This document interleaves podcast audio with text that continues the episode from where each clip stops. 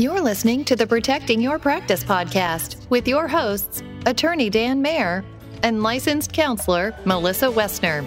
Dan is not your attorney, and Melissa is not your therapist, but they're here to help you cross your T's and dot your I's as they talk about all the things you wish you had learned in grad school. And now, here are your hosts. Hi there, and welcome back.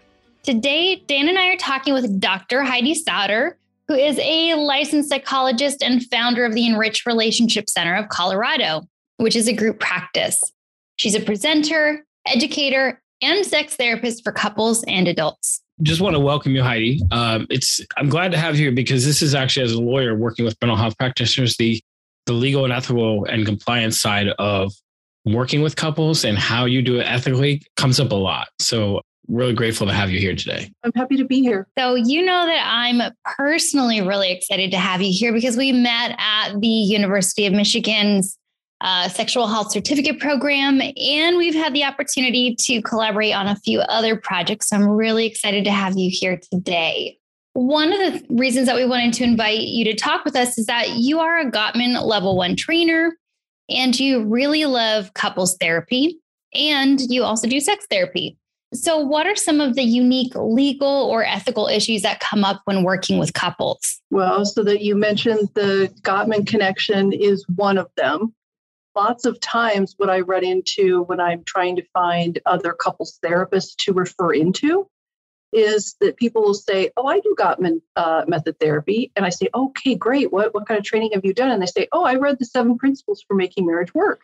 Mm. Well, that's a book that a great number of the people who come and see me have already read. Mm-hmm. And so it doesn't speak to any advanced training, supervision in the treatment of couples or alternate relationships eh, than just uh, people who are trained in therapy. I am so, glad you said that. That's not the answer that I expected, but I'm so glad uh, that you brought that up because I think that that's a really important topic. It's important that uh, you are able to competently treat the people who are coming in to see you. And so that is one of the basic ethics is the competency to treat. And so it means that in seeing couples that you really are saying, I have advanced learning and supervision in areas uh, including domestic violence, violence and abuse, things like attachment, or uh, for some people, family law.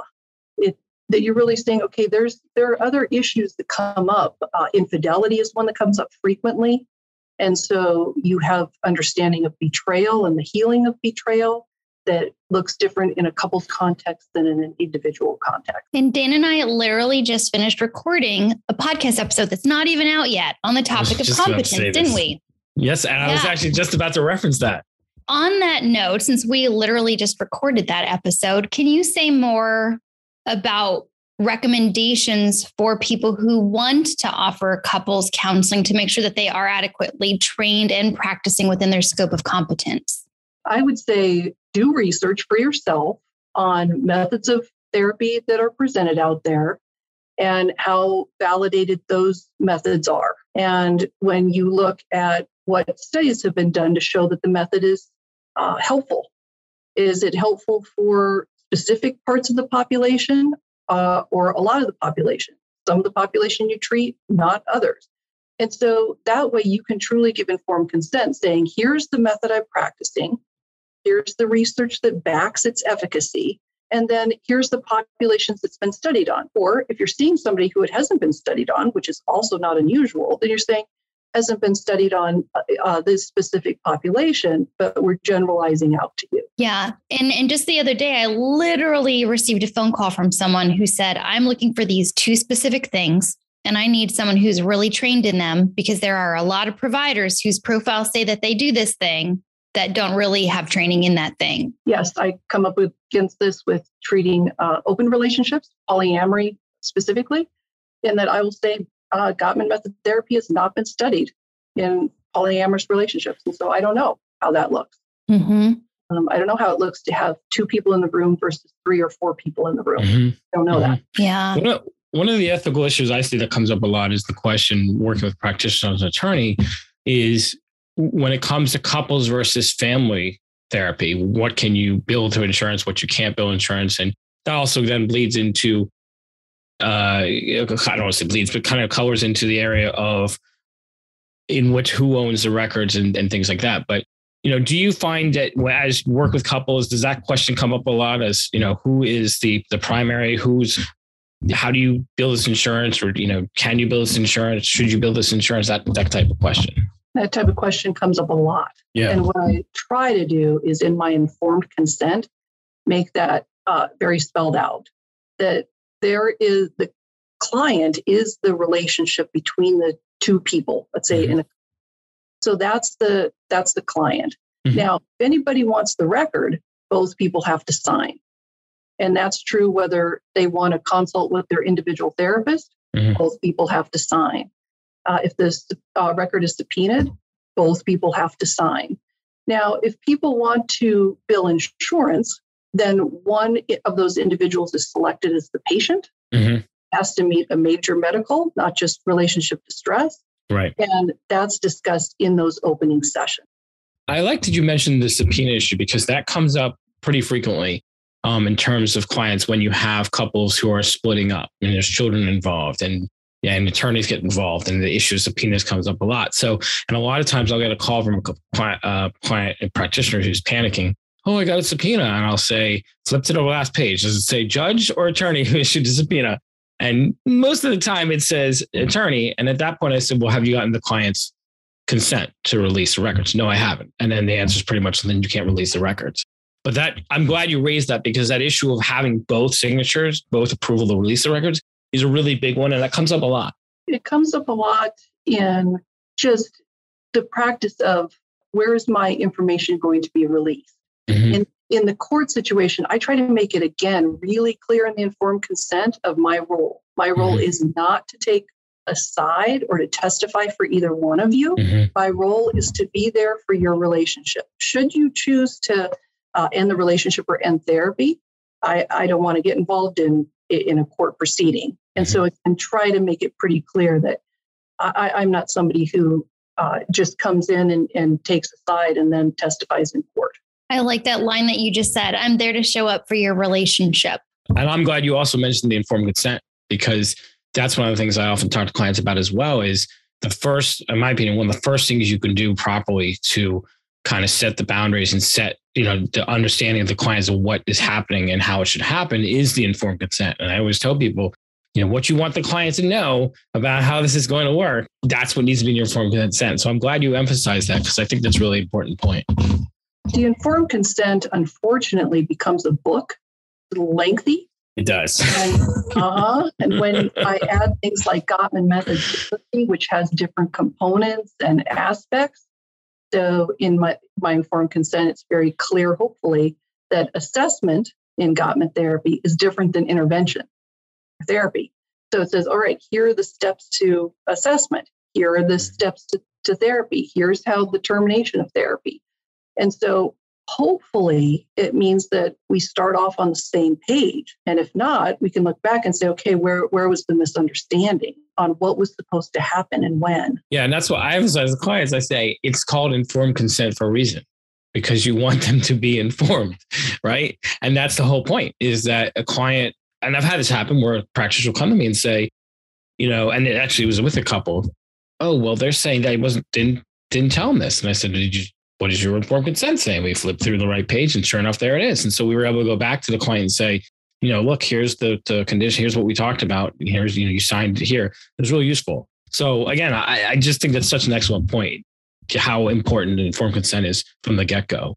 Yeah. And along those lines, one of the topics that comes up in couples counseling is whether or not you, as the therapist, are going to keep secrets. And depending on your training, um, there are people who have different opinions on that, but I'm wondering if you can talk a little bit about how you approach that particular topic with clients. It's a difficult one in doing uh, Gottman training and practicing that model. Their model is to not keep a secret. In doing school at the University of Michigan with you, Melissa, it was clear that most providers in sex therapy keep a secret. And so that's more of the standard of care. Mm-hmm. So, frankly, I'm conflicted part of uh, my decision in doing it is when I say I'm offering a certain method of therapy, I'm I'm hugging that method pretty tightly. Mm-hmm. And so if I'm if I'm going to decide to do something different, I I'm going to have to spell that out and give a justification of why that's different than the model I'm offering. Um, so currently, I I say the individual sessions which are offered at the assessment phase are not mm-hmm. secret. Now, if something, uh, if someone confides something in me, that gets brought into therapy. Mm-hmm. And frankly, it doesn't people from telling me secrets. People will tell me secrets and say, I don't want it brought in. And I'll say, well, then you can't start therapy with me because that's the agreement. Uh, I've also had it go that I've had people who are having an ongoing affair when they come in, get treatment from me. Their uh, spouse finds out about it, calls me livid, and says, Did you know about and in those moments, I'm really happy to say, I'm sorry to hear this, and I did not know. Mm. And so the breach of trust with me and that client then is rescued or, or, or not breached. Mm, interesting. Those are really good examples. Do you find doing this type of work that there are situations where you have to tell a client, you know, I'm sorry, I can't, I can't continue to work with you because of issues, you know, let's say stemming from secrets or stemming from revealing or not revealing information to you that you know the other spouse might not know are there instances where this comes up where you find i just i'm sorry i can't continue to work with you most often it comes up during the assessment phase mm-hmm. when i find violence gotcha that would be contraindicated with therapy mm-hmm. and in that then i just don't get started i tell mm-hmm. people uh, the relationship needs more stability or foundation right? Because mm-hmm. things usually get worse before they get better. Mm-hmm. And then it, people are referred into individual therapy. Mm-hmm. But so then I don't get started, which is one of the nice things about having an assessment phase, because then I'm not treating a couple where that is contraindicated. Mm-hmm. So that's the most common way it comes up. Uh, once people start in therapy, I would say the only times I end therapy that I can think of are when there's a lack of commitment on one or both partners. And so mm. people aren't doing the work, people aren't honest in session, people are kind of showing up and sitting in the seat, but nothing is happening. And then I try to give people some time. We're talking about it and saying, okay, I'm seeing, I have some concerns that this is going to be unhelpful because there's not work being done. What are the blocks to the work being done? So I'll try to be patient and figure that out and mm-hmm. try mm-hmm. to figure that out with people. But if it's clear someone is just being strung along, then I'll say ethically, wow, I've got to be able to feel it's going to be helpful in mm-hmm. order to take money and to continue seeing you. And so, uh, so I'm out. Mm-hmm. And along the same lines, one of the most important aspects of working with couples, I would think, is also setting boundaries right? And in terms of, again, rules of the game, right? Essentially, how this is going to work. I'm wondering if you could talk about specific boundaries that you pay attention to when you work with with couples. No, it's an excellent question because that's essentially uh, a ton of the game with couples. Is that each couple is their own boundary, mm-hmm. and so oftentimes with couples they say uh, that their kind of go is the shared reality which gets people in trouble. And so the immediate boundary is saying each person has their own uh, reality, their own experience, and their own ideas and wishes, and that's their own. Now, the most common piece that I find myself being pretty careful about is I don't join either one. So uh, oftentimes people say, uh, you know what, my my partner can't come today. Can I come to the session alone? I'll say nope. Uh, I'll see you next time. I'll have people say, you know what, this really bothers me. Wouldn't that bother you too, Heidi? I'll say, wow, uh, that's not my role in here. My role is if it bothers you to help you have a conversation with your partner on how it does bother you and what you're looking for instead. So there's a real pull at times to take sides or to switch into a role of individual therapist sometimes. Say, I have this going on. Can I just see you individually? So that boundary gets knocked out pretty frequently. And then the response is to be able to say, it's really my job and my role to have a, a, a neutral and equal alliance. So anything that would build a, an alliance with one of you more than another is a boundary that, that isn't breached. Mm-hmm. It's interesting. I As you're speaking, I'm I'm thinking back to what you said, and I think that this is where again, not having the proper training here, right, is so critical. Like as you were saying, the, the experience, the knowledge, and the training, because that's I joke with people. I'm an attorney. I, I sometimes have adversarial situations. I don't like dealing with it, but not being in a situation like that where you don't know how to handle it. That's the biggest mistake you can make. And similarly, in your field, I would think that's one probably one of the toughest parts of probably doing couples care uh, uh, counseling is how do you keep those boundaries strict and how do you stick to that? And that's a tough thing, I would think, unless you've had experience doing that and training, practicing doing that. I can see a lot, you know, a lot of therapists making mistakes there. Um, and that's probably where trouble starts. Oh, lots of trouble starts. I see people uh, all the time who have done therapy as a couple, then done individual, mm-hmm. and and right, and sometimes both people do individual and couple with the same person. Mm-hmm. It is a he said she said mess. Mm-hmm. Uh, also, times more commonly, times when someone was seeing someone individually, really liked them and said, "Okay, I want to do couples therapy," and the partner comes in. That also the alliance uh, most frequently never comes together for that partner who joins. Yeah. And I'm sitting here thinking the same thing. You know, you're giving these very clear answers of this is what I do, this is how I do it, you mm-hmm. know, easy peasy response, right? But it's only clear cut from you, and your answers come across so simple because of that training that you've done, right? Where these are topics that are really important topics for clinicians to be aware of, to have them in their documentation, even that here and now decision in the room with a client when someone might put you on the spot, you're able to answer so quickly and so simply to that. But again, I think that that speaks to your training and experience in that area. Oh, absolutely. The training and experience goes a long way to have comfort and boundaries and and, and safety in the room. It also is in part just what I continue to do across time. I hold a, a weekly consultation group for my practice, so people are case consulting.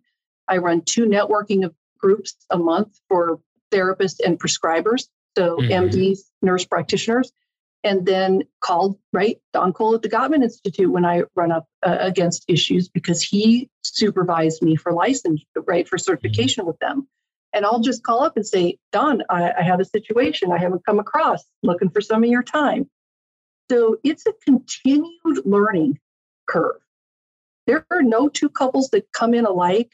There are no two situations uh, alike. Mm-hmm. And so it's consulting it as I go along and asking other people who also do a lot of work with couples across time. It's interesting because what you just emphasized is something that I see come up um, sometimes when I'm talking to to clinicians is, and I remind them because of the tr- legal trouble you can end up in or ethical trouble you get, it's much better if you don't know an answer to know you don't know the answer, and if you have to consult with someone, which you're allowed to do, do so rather than do the wrong thing or give the wrong advice, which could, could have you know really severe consequences. So I, that's a really interesting point.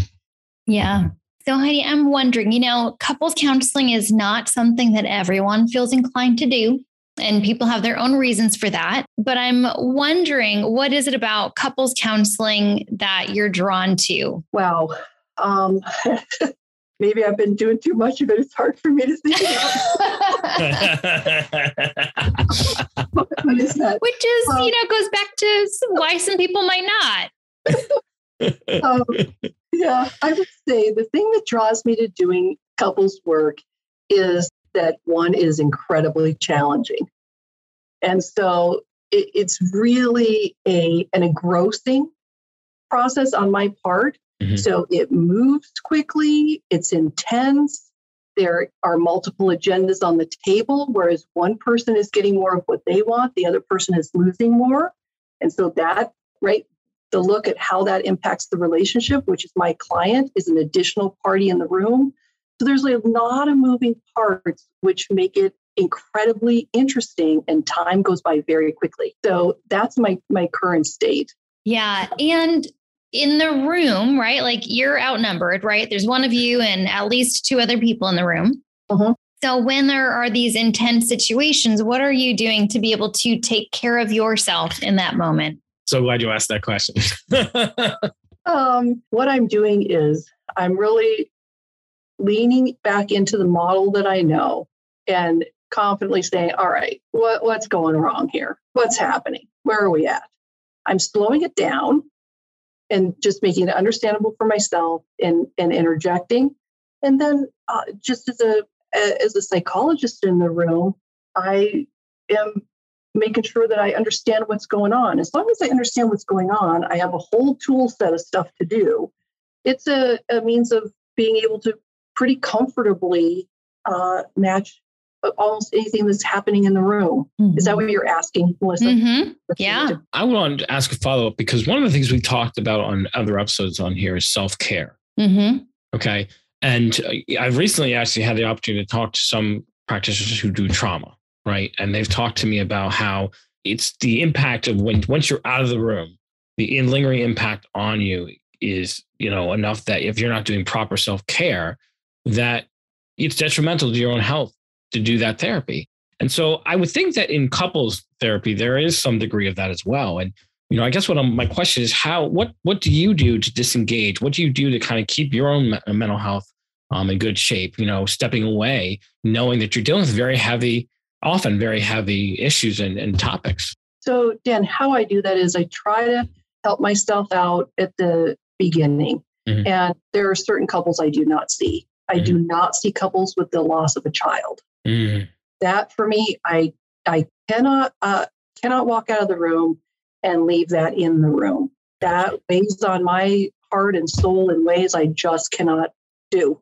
And so I I make sure that the couples that I'm seeing are things that I can leave in the office. So that's the first part of that. The second part of that is I have friends and social support. I have fun and I travel a lot, a lot of travel uh, where I literally feel like I'm getting away. Good. Yeah. I am. Mm-hmm. So yeah, I understand. It's it's really giving yourself a mental health break, right? Yep. To therefore, when you're back in the office, you're as clear headed and able to commit yourself to the processes as possible. Mm-hmm. I get that. That makes total sense. Yeah, I think part of self care for me too is uh, being interested in the work. So the first part of my career, I saw adolescent girls and young women exclusively. Mm. They had a fantastic time. I think the adolescent process is the most fascinating part of life. And so, uh, so part of my piece is just continued learning. So then, right, the switch into couples, learning a whole new method, whole new piece, I think is interesting and fun. And so that's part of what takes care of uh, my mental health in doing mm-hmm. is just interest. Now, right, looking into polyamory, all right, let's look at what works. Let's figure out what doesn't work. It's interesting. I think it's fascinating to hear that you, you're looking into that now because I was actually talking to my wife about this recently. And she she herself is a psychologist and she loves those shows like, you know, they're on TV now all about these polyamorous relationships and stuff. She loves watching it. She'll kill me for saying that. But the point is though, is I think it's interesting because I don't think that this would have been something that, you know, 30 years ago people would have been willing to talk about or acknowledge um, necessarily. So I think it's interesting to see that people are now comfortable enough with it to be able to talk with someone else about it? Uh, I think one of the huge shifts I have noticed just in the last year is that people are much more open to therapy. Mm-hmm. Yeah, in my experience. Definitely. Mm-hmm. I think COVID cracked it open and destigmatized it some. And so, uh, so yes, what people are uh, open and willing to talk about in therapy, especially when you stick some uh, some letters and titles after your name, like sex therapist, people are are, are wanting to talk about things that they want. People are wanting to talk about their sex lives. People want good sex lives. And if they don't have it, it's a big deal. Mm-hmm. Absolutely. I absolutely agree with the whole therapy is becoming less taboo. Um, I think that's honestly why, at least in our area, for example, you're seeing bunches of practices with just very long waiting lists. Is that you know people are finally we're finally recognizing, I think, as a country that this mental health is really important. It's something that's been underutilized, underserviced. Yeah, so that's a very interesting point. And so to transition us to a less interesting topic, um, you know, one of the things that I'm wondering about is couples therapy and electronic health records, right? So now a lot of people are using EHRs. Um, they're really handy, really practical, help with organization. Um, and yet, recently, even though I do not do couples counseling, um, I've also realized just by doing some research how tricky it can be in terms of working with couples and using EHRs, right? And how you set up your charts. Is there one chart for the couple if the couple is the client? Do you have two of them? If you're using an electronic health record and people are electronically signing, how do you know that each person has signed it, that someone else wasn't signing something on someone else's behalf? And so, um, just in doing a little bit of research on my own, I realized just how complicated and tricky EHRs can be for couples counseling. And so I'm wondering if you can speak to that at all, because that could, you know, if there are records requests, it kind of opens up a whole other arena of what is my mm. system? Is this a good system? Well, so that is one of the things that I regularly consult on across mm. time. What am I doing now? Will I still do the same thing in the future? But currently, the best plan that I've found so far is that I have uh, a designated person be the client in the EHR and it's one record. There is a contact person that's listed at the bottom of that first uh, information form, and that's the partner's name. And then um, in the EHR for each session, it states who is at the session. So I say client and others, and I list the other. And so it's clear that that's a it's a it's a unit that's coming in, and then and so that's how I'm currently doing it. Now, the piece on are people signing their own forms, I think that that's a nightmare. And so what I do is in session when I'm saying, all right, you want me to talk to your individual therapist, or I think it would help me to talk to your individual therapist. I'm going to send each of you a release of information and, and looking for you to sign. What are your thoughts on that? In session, I'm looking for each person to say, yes, I'm okay with that, or yep, go ahead, or no, I'm not okay with that. And so I'm relying on, on a verbal to say, yep, when I get that electronic signature back, I believe it is that person's uh, wish for me to call that therapist. Or, or if it's their partner, say, yep, you can tell them I'm in couples therapy with them. And so, as much as possible in that session, I'm saying uh, on informed consent, have you read that? Do you understand that? We're talking about that in the first session. If somebody says, oh, I didn't get that, or oh, right, my partner just signed for both of us, I'll say, okay, um, let's go through that together right now. I wish you I could kinda, give you a high five. Yes, yeah, that so you're doing like a double. I really do. Because that this is like what you just said is like something that comes up a lot.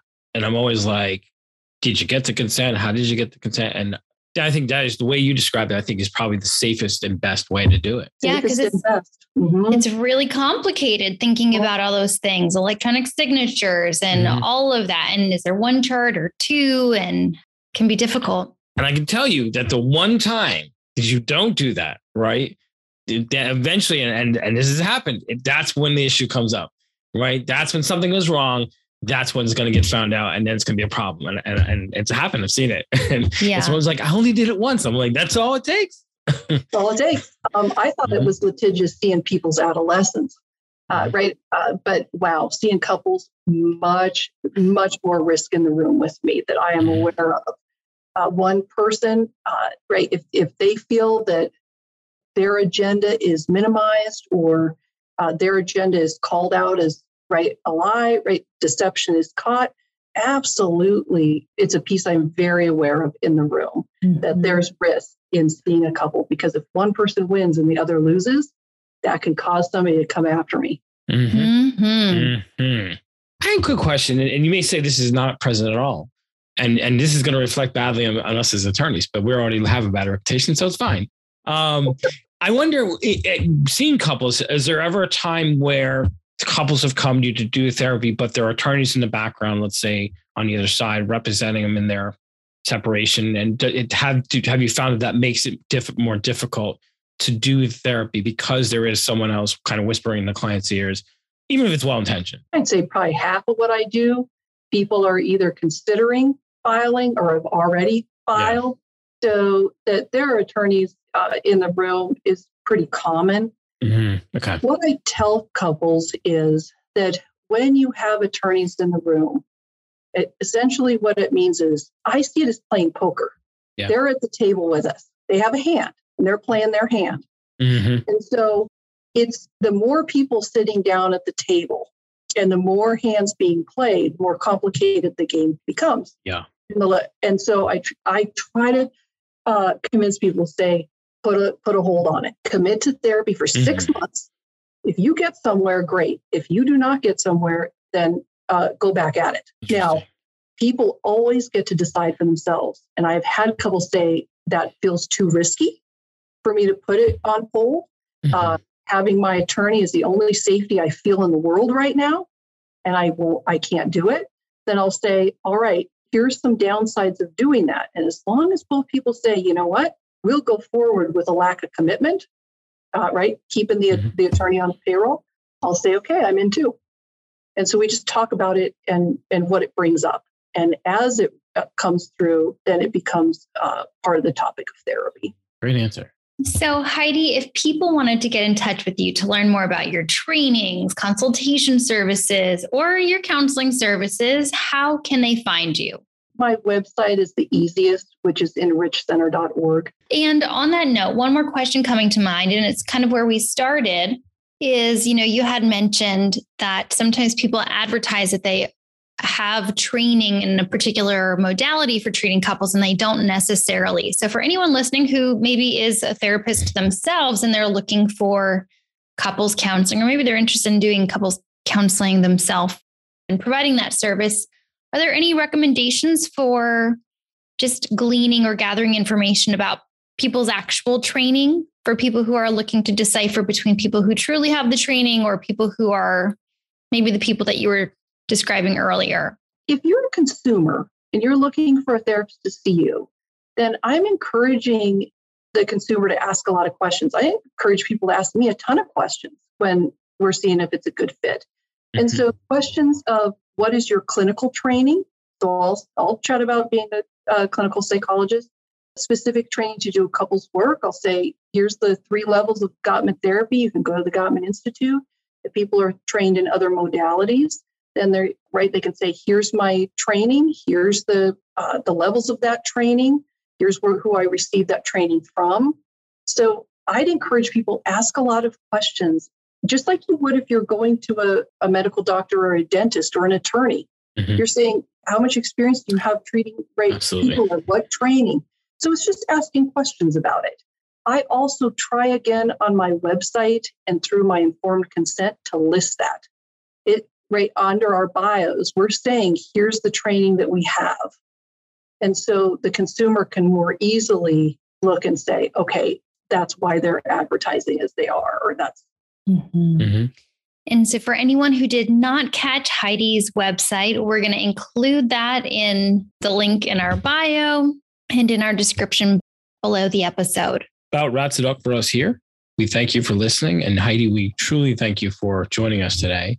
For those, of course, who want to reach out to us, as always, you can reach out to us on our Facebook page. You can go to our webpage. Um, we do want to hear from you guys. If you guys have an interesting anecdote of your own, or you have a question or a comment, we want to hear it. But other than that, we thank you again and we will talk to you guys soon. Take care. Thank you for listening to the Protecting Your Practice podcast. Be sure to visit protectingyourpractice.com to connect with us, continue the conversation, and access additional information.